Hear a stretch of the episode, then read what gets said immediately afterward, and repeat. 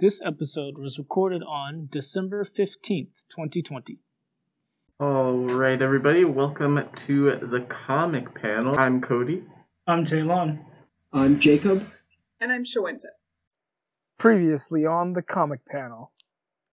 She poses like zero threat to Kaiman and Nikaido because like they surprise her, they fight for like a second, she gets her mask pulled off, and then like she only gets out because of Fujita coming in with the steel chair of pulling open a door. Mm-hmm. Man, but I mean, okay, so that dude just like pulled on her arm whilst her head was in a lizard's mouth. Like, what were you thinking? He's, he's not the best planner. Mm-mm.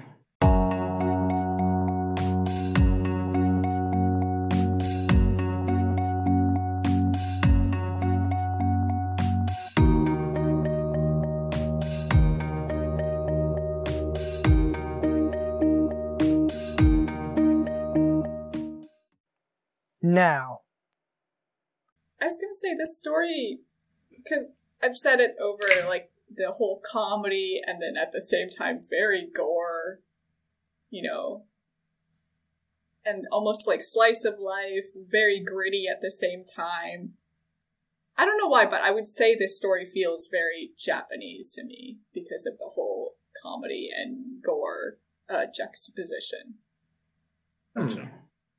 That's that's interesting hmm. that you say that to me, like you know, because like, you know, if if without like any evidence of this book, if you just like came to me and said that, you know, like comedy and gore is Japanese, I would say no. That's that sounds much more American. You know, like we have, you know, horror comedies that are like, you know. Well, it's a specific brand of comedy too, and I was gonna say, like I was saying, the slice of life mixed with that. Mm-hmm. Yeah, because I would definitely say slice of life is like something that I've only really heard of in, in Japanese manga and anime, you know, personally. Now, is that only the term or the concept that you? Um, I'd say pretty much both. Um, you know, like I'm sure that there is English or or otherwise fiction that is slice of life, you know, but it's like, you know, usually like like we might call it realistic fiction or you know just a narrative fiction in uh, in classical literature if you want to you know and so you know and then it would be like still it, something would be happening you know there would be one big problem you know mm. but slice of life is more like day-to-day problems that and they get solved because it's day-to-day So yeah, I feel like that's pretty pretty Japanese uh, genre. The closest thing would be like filler episodes on a TV show. Yeah, potentially. But even those still usually deal with. What like, if it something. was just all filler? yeah. But yeah. Anyway, I, I see your point though that like you know this is like slice of life with gore because it's also that's the other thing that I kind of I'll take back on what I said was that it's not horror, it's gore. You know, mm. it's it's not really horrifying. You're not scared while reading it. It's just like, ooh, that their head got bitten off, or you know, their face got sliced off, or something. You know, or they got transmutated. You know, so that's like a little there's, bit of body yeah, there's horror. not a lot of time given. There's there's not a lot of time given to like soak that in, even for the characters. Mm-hmm. Like these things just happen and they move on a lot of the time. Yeah, I think that that's really um, epitomized in the part like in the beginning. Let me see. I, I'm gonna have to scroll to it a little bit, but it's like basically it's right after like basically the first scene. Um. Oh yeah, when Apollos came in and Nikaido. So yeah, they yeah they kill those uh, the sorcerers, and then you know he escapes out the door, and um, Kaiman is like basically like ah they got away, you know, and then uh, you know, and he like kind of laments about it for a little bit, and then she's all like, "Okay, yeah, but let's go eat," you know. It's just like, yeah, that's why I feel like so much of the plot, that's why I really classify it as like slice of life kind of comedy with gore. um, is because also like the big plot points, like where you think something's gonna happen, and it's always just sort of like a, a anticlimactic like punchline, like the part where they go with um Nikaido and Kaiman go to see that guy who supposedly can like fix anybody's like transmutation is what I think it was. And it's just like acupuncture. and Kaiman's like, I think I feel something happening like after Yeah. they come out of there. It's just what is it? It ends up just being he's molting or whatever. yeah. yeah. And then she's like, "Hey, well, hey, now we know that you molt." I'm like, "Hmm, that's not gross at all." Yeah. But yeah, you you like thought something was gonna come out of like them going and seeing that guy Mhm. instead of like I guess some exposition. You kind of see that uh Nikaido can like hold her own. Like those people try to rob her at the one point when she's on her own. She just I mean, flips her way through things. I don't, I don't think you needed to know. I, I think you already knew that, like, Nikaido can hold her own with uh, with Ebisu and uh, Fujita. Like, so when she first meets Fujita at the beginning, like, hmm I mean, I think it was she's it was with- still a good She's scene. with Kaiman at the Mm. time. Yeah. Yeah, Mm. I think that the scene where he was getting the acupuncture was still it was pretty revealing of how powerful she was. You know, Mm. not not that she can hold her own, but like she really can hold her own. You know, it's not it's not going to be neck and neck. It's like she she Mm-hmm. can do it. Gotcha. Yeah, and it's weird because like it's very to me it contrasts very much with the fact that she's a restaurant owner. Like I don't know, I don't I don't picture a restaurant owner being like a good martial artist. And so it's just weird that uh put that together in this one person. I mean, it's it's also just kind of indicative of the environment they're in. Like, Mm. look at the doctor guy, what kind of things he has to deal with. You know, Kaiman gets that little side job at the. Would you even call it a hospital? It's like a clinic. Like They a just crematory. like- Oh Crematory? no, or a morgue is what you're thinking of, but also, okay. um, yeah, But the people are still alive. yeah. okay, one of Some them. Uh, but maybe if the magic gets reversed, it'll come back to life. Yeah. Um, yeah, that's. What were we just saying with that though? Um, Just the environment in Mm-hmm. general. Like, these people, like, oh, I'm gonna go work as like a nurse at this clinic is like not gonna be the same as what it would be in our world. Mhm. yeah, definitely. Kaiman I mean, it's, uh, Kaiman being like, oh, I don't want to eat around these dead bodies, like walks out to go eat his dumplings. I thought it was really weird that he went into work, presumably his first day of work, talking to Kaido, and the the doctor's like, "I need get your you get over here," and he's like, "Hold on, I'll be there." it's very yeah. Every like a lot of the world, I think, because it's so gritty and apocalyptic, and like everything's so a- abysmal. It's like he, he, you know, everybody's so flippant to each other in some Mm. ways. Like, eh, I'll do it when I do it. And and and What are you doing? All you're doing is paying me. and then he beats his boss, and he's like, "All right, now increase my pay thirty percent." Okay, but that's like real life.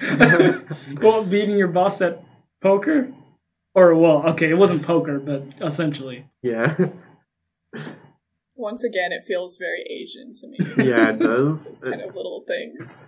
Um, yeah, I also feel like, you know, like, I don't know, maybe I'm coming to this realization more so, like, in, like, our pandemic world, you know, but it's like, like, you know, if we're imagining, you know, we haven't really gotten the backstory on either of the two worlds, but, like, if we're imagining that essentially they were at least the whole, you know, was like our world as much as it could be before like stuff started happening. Like people are really cling on to the vestiges of what's normal, you know. So it's like even having like the concept of a hospital, it's like, well, we don't have the institutions to like train nurses and stuff or doctors for that matter, but we're just gonna give it our best Mm. shot and like I do think that's how Kaiman got hired. yeah. Does he have a degree? Yeah.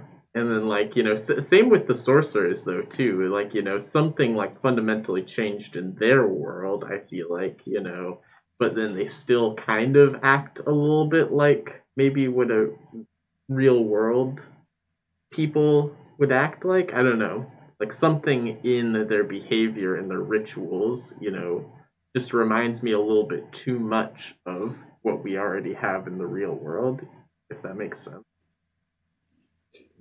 It it is interesting to think about because specifically with N, the the guy who is like mushroom obsessed because he makes things into mushrooms.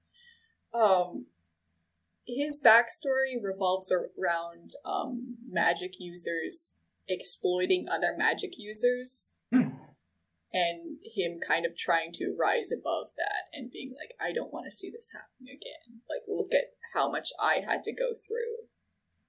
So it, it is interesting that I earlier was like talking about, you know, the magic users kind of oppressing the humans and like just using them as playthings. And then meanwhile, you know, in their own world, they're busy like making a hierarchy of themselves over each other. Hmm. Yeah, definitely. It is interesting. So just a, a side question: Did you think? So when I read about N, he reminded me of the detective from Death Note, like the genius guy. Hell. L. Is that why? Did he? I, to me, I thought he looked similar too, but maybe it's just because their names are N and L. It, it just might be the spiky hair. I don't know. well, L didn't have spiky hair though. It was, it was like more like emo boy kind of like bangs, right? It's spiky in the back, isn't it? I don't think so, Uh, but I don't think so. I'm just gonna go with because their names are similar. Okay. yeah, I don't think they have that similar of a personality. Mhm. Because yeah, L has like a really really strong personality, and in just like you know, I mean, he he does have characterization. I'm not saying that he's not like characterized, but like you know, it's a little bit more like I don't know, kind of predictable maybe. I don't know, like I, He's very much an eccentric, but um, mhm. an eccentric leader. And I do think like it goes back to the whole thing I was talking about his backstory with like he doesn't totally care for the whole hierarchy thing. Um the and we can see that based on the fact that he lets Fujita like hang around them. Mhm. Like Noi and Shin and En are like a whole level above Fujita. Like Fujita cannot even like he can barely do magic half the time Mhm. Yeah, and Yeah. you know, he still gets to hang around, which I don't think I totally understand still. You're all for that I guess, hierarchy. like, if I had to guess, like why he lets him keep like stay around is like he, uh, N probably sees like some of himself in Fujita, like when he was Fujita's age. But maybe I'm just I don't have any proof of that. It's just like that's a pretty common trope of like why is this super tough guy let this like not super tough guy around? Oh, he just reminds me of me when I was his age. No, I, I totally think like N has like a soft spot for like uh some of the weaker magic users, especially people with like good hearts. But I just it's never actually spelled out why, and I don't think it's ever even shown in like a flashback or anything. So I was just like, oh, I don't remember how that came to be. Yeah. I, I, I just thought it was that, like you like you said, he doesn't care for the hierarchy. I I I interpreted it as like he doesn't like other people not familiar with N are probably more familiar with other people within the hierarchy who do and who do enforce that. and N is just like the guy above it all, being like, oh, I don't really care. Wait, am I? But that's the thing. Like, if he's in charge and the but the hierarchy's still there, um, Mhm. I don't know how to say it, but I think you guys get what I'm trying to say. It's like the whole thing of like, what is it? When the president's like, I'm gonna march in the street with the protesters. It's like, you're the person in charge. Yeah. Yeah. Like, yeah, you could change all the things that you care about. Mhm. Okay, that that God, was it, it would be so great if somebody in charge cared about this. that was what I was about to say. I was like, wait, but like if he's like above the hierarchy, but isn't that what like keeps him in power essentially? Hmm. Is having people below him? so you, you literally get to see that he has a mansion. yeah. He has the hugest estate around, and everybody's envious of it. Um, I would say the only people who are higher than him are obviously the demons, Yeah.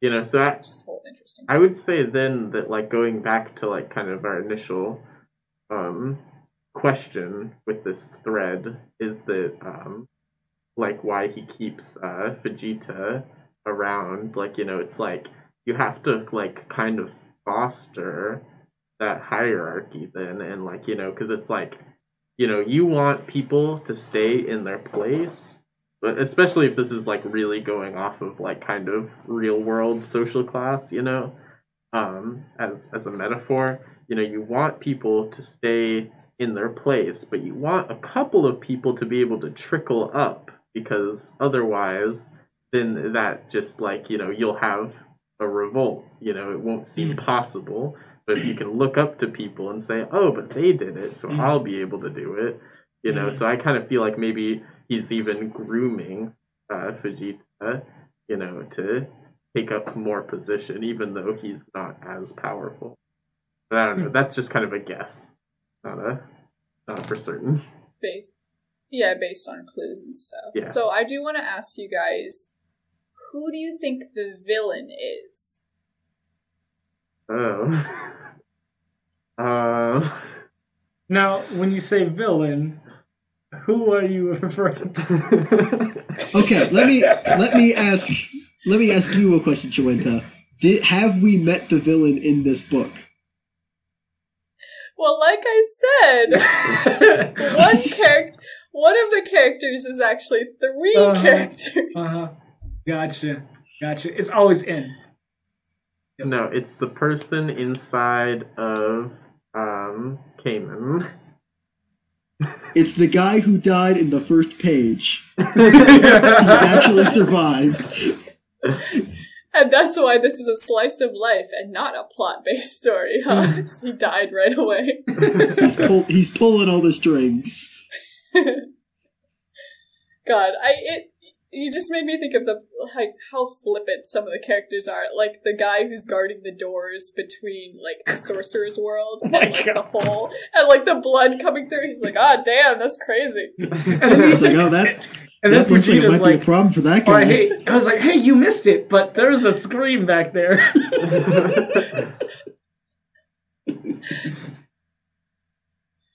Uh, the things they get used to in that world. hmm yeah uh, Yeah, but th- that that scream was uh, the bug guy, the bug sorcerer. Oh. Okay, that's something that I didn't think of.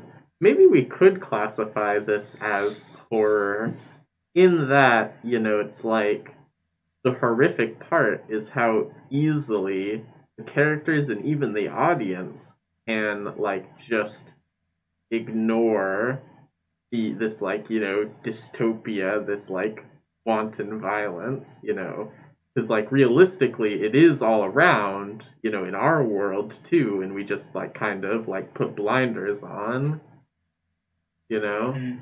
so i'm like maybe it is like trying to be all like look how like you know you're gonna laugh at it and then if you're like thinking about it you're gonna like realize like wow that's messed up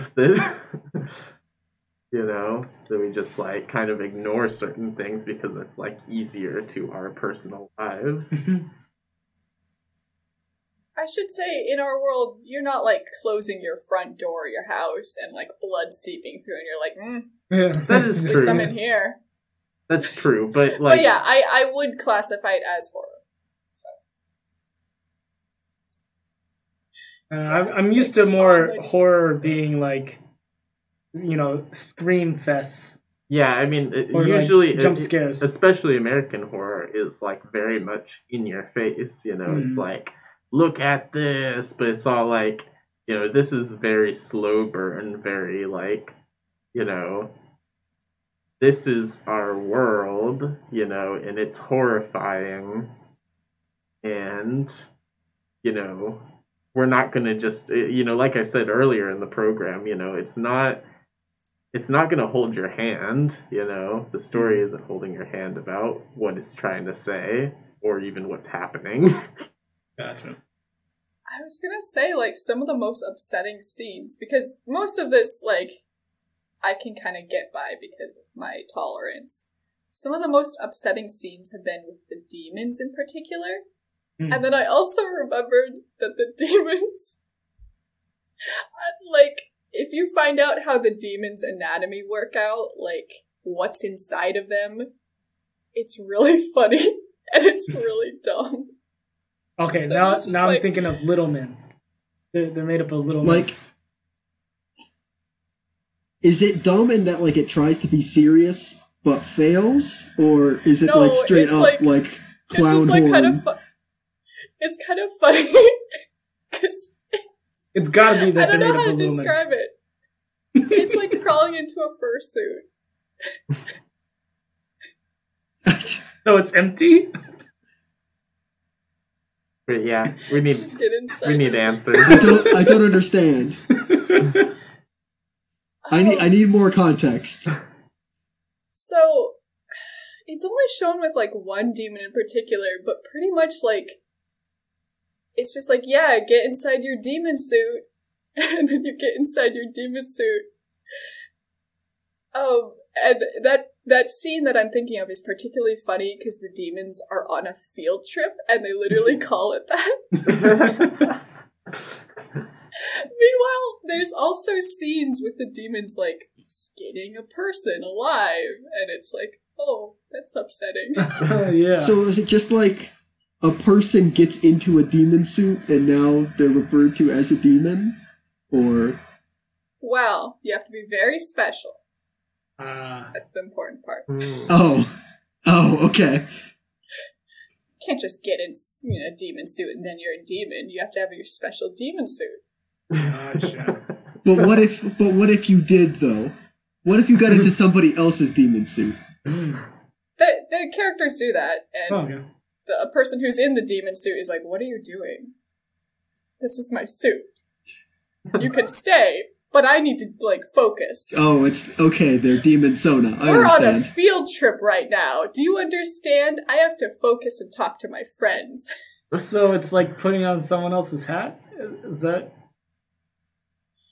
It's if you tried to wear a hat while somebody else is wearing the hat. oh, It's like you can stay, but this is my hat. Okay. Now I feel weird. yeah, that would be very strange. a very That's big why like remembering that. Like it's such a weird dichotomy that this book has, and I think Hmm. that's why I like it so much. Gotcha. Like they have like the seeds, you know, like I'm saying, the demons are like all powerful. They are the top of the hierarchy. And then there's scenes where Kaiman's like, "Oh, a demon, let's wave," and they're waving, and the demon's waving back. so, so cute. so uh, something we didn't mention about Kaiman is that he is immune to all magic.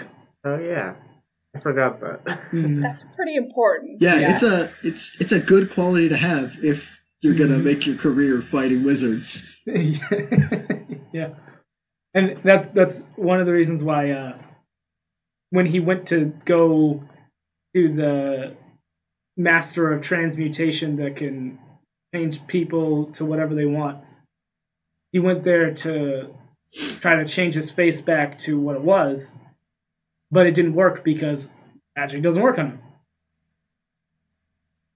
So it just ended up like, oh, Yeah. this is very scratchy.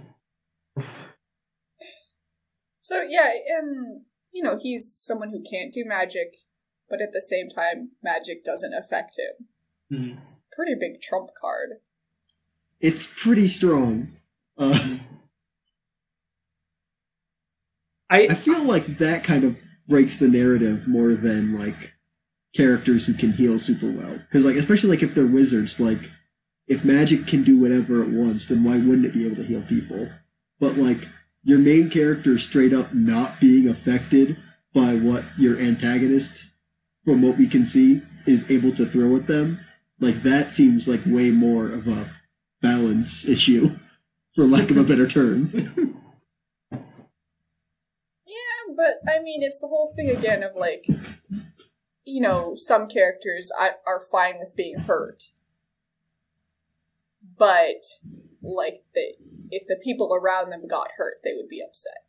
Hmm. Hmm. So I think that's kind of what Nikaido ends up being, which of course kind of sucks, like, as a character a little bit. People really like her. Like, there's a lot of people who are fans of her, and I'm just, I can't. I, I don't know why. It makes me sad. Hmm. Yeah, I mean, she's definitely like she's likable, but she's not very. She's not. I wouldn't say that she's interesting enough to really get attached. Mhm. Yeah, because it's like you know I can see little bits of her, you know, and it's all like, hey, that's kind of fun and like cheery and stuff, and then it's all like, but you know, I gotta I gotta know a little bit of your pain too. So my my question is, in one of the issues, um, I this was that this was the issue where Kaiman was working at uh, his side job, and then he was supposed to take out the trash, which turned out to be uh, sorcerer who was chopped up to bits. Um, but he goes to uh, Nikaido's house. And he's like, "Oh, hey, Nikaido. Oh, wait, you're sick? Oh, okay. Oh, all right. Yeah, got my lunch." And then he came back, and he's like, "Hey, Nikaido. You know what? Never mind." Nikaido was wide awake, and then he got outside the building, and she was like, "Oh, hey, you're probably hungry, right? Come on, let's have dinner." And I, and my question is like, I don't understand why she let him walk out the, the building. Like, like, why did she just lay there?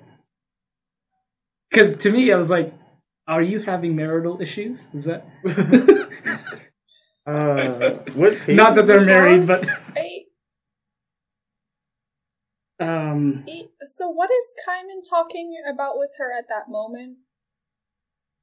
yeah, I don't think he talked to any. You know, she's okay. This was like the end of. there I, there's definitely some parts where um Kaiman wants H100. is like talking about specific things going on in the whole and um Nikaido kind of doesn't want to address some of that stuff. Hmm. Like, you know, she knows everything about Kaiman, like pretty much. At least as far as like, you know, he doesn't have his memories. So everything that he does know, he's told her Hmm. but I I don't think I don't think he knows like a lot about her, like especially you know of course before he even met her. Hmm. That just that just weirded me out. And was she sick? I mean, I feel like she was sick in the beginning, but I mean, it was the same thing. She was just laying there. Didn't look particularly sick to me. Yeah, no, in that scene, in that scene, basically what happens is so he leaves work after taking out the trash or whatever. Um and then he's walking down the street talking to himself. Um and he's like kind of feeling bad about killing a sorcerer. Um and he brought back the lunchbox that uh Nikaido um had brought him. Oh yeah, I guess it does say feeling any better. I see what you're saying. Yeah, I think. Okay, yeah, I would have to look a little bit more into that, you know, because I think that it was like the previous scene that she was in with uh, Kaiman. But yeah, like basically, I think that yeah, I, I can't quite remember what the deal with that was, but I don't think that she was sick, and I don't think that she was like mad or anything.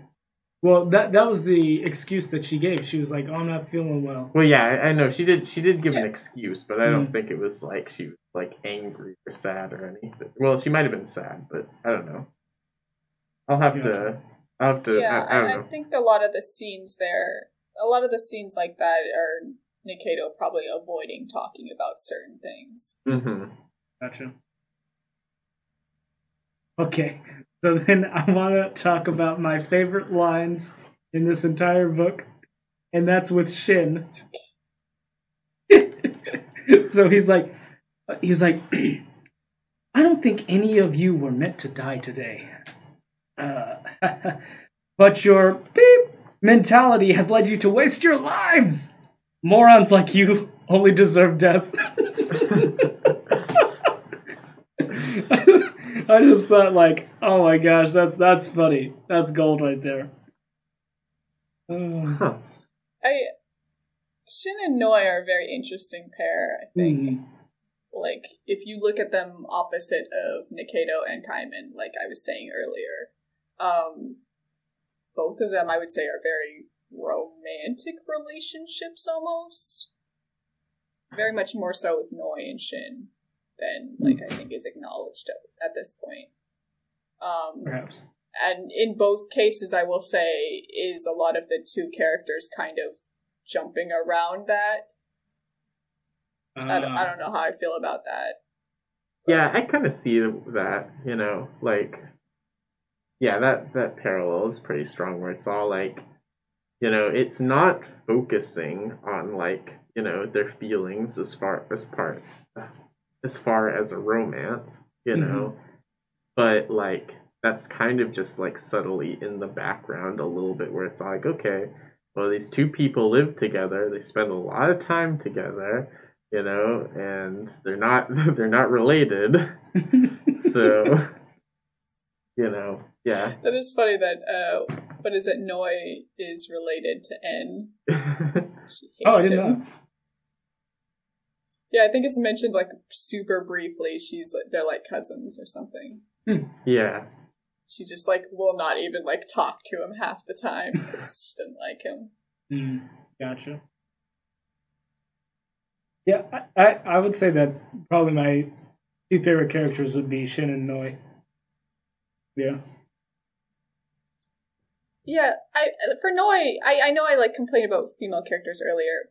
I think the only part I don't like is she does get naked like very often, and not usually her choice. Just like plot stuff, like oopsie, Wait, so, this ripped, but not in this one. Uh, but like, yeah, not in this one. Oh, okay. I think it happens like yeah, but um but I think her dynamic with Shin like makes it it is really fun. And like I, I tend to mm-hmm. forget that sometimes.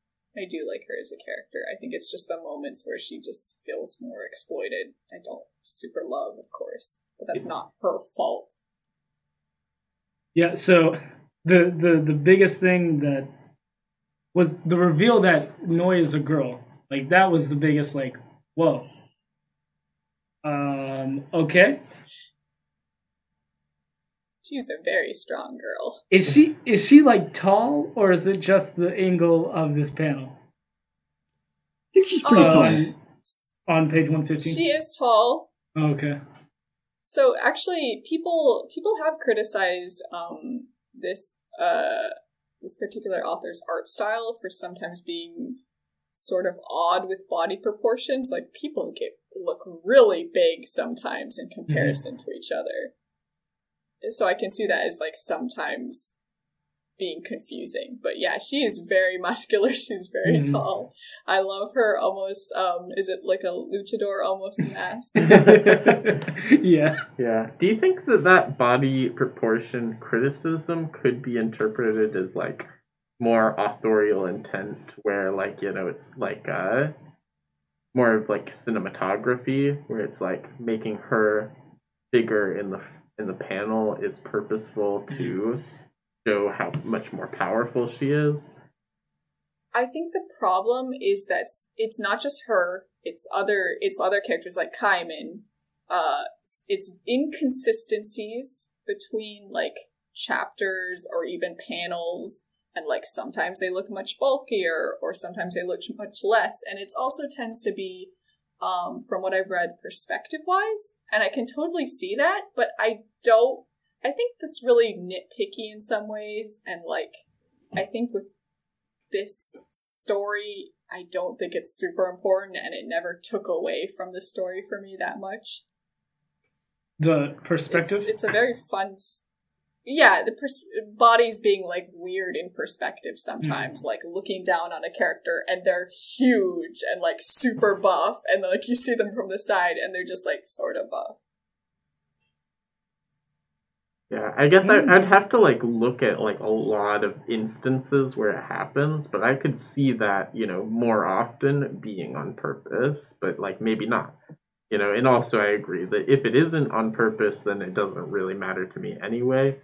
But I'm willing to even give the possibility that it might be on purpose and like you know for for an effect that maybe is lost upon the certain audience people. Well, but sometimes it's just bad anatomy. yeah, yeah. Mhm.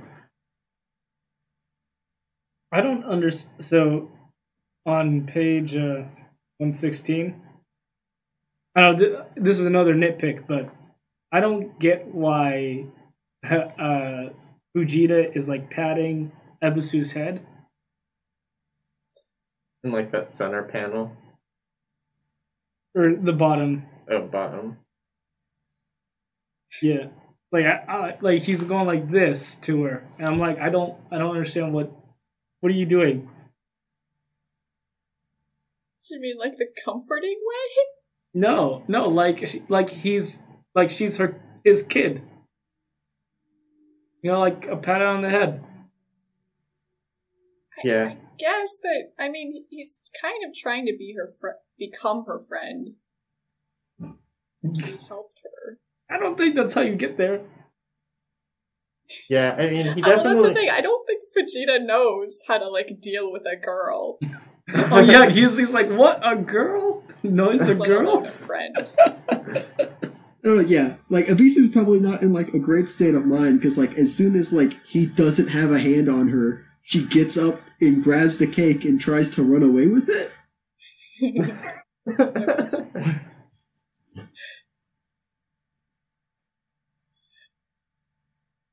is this the like dinner party scene? yes. Mm-hmm. Yeah, Yeah.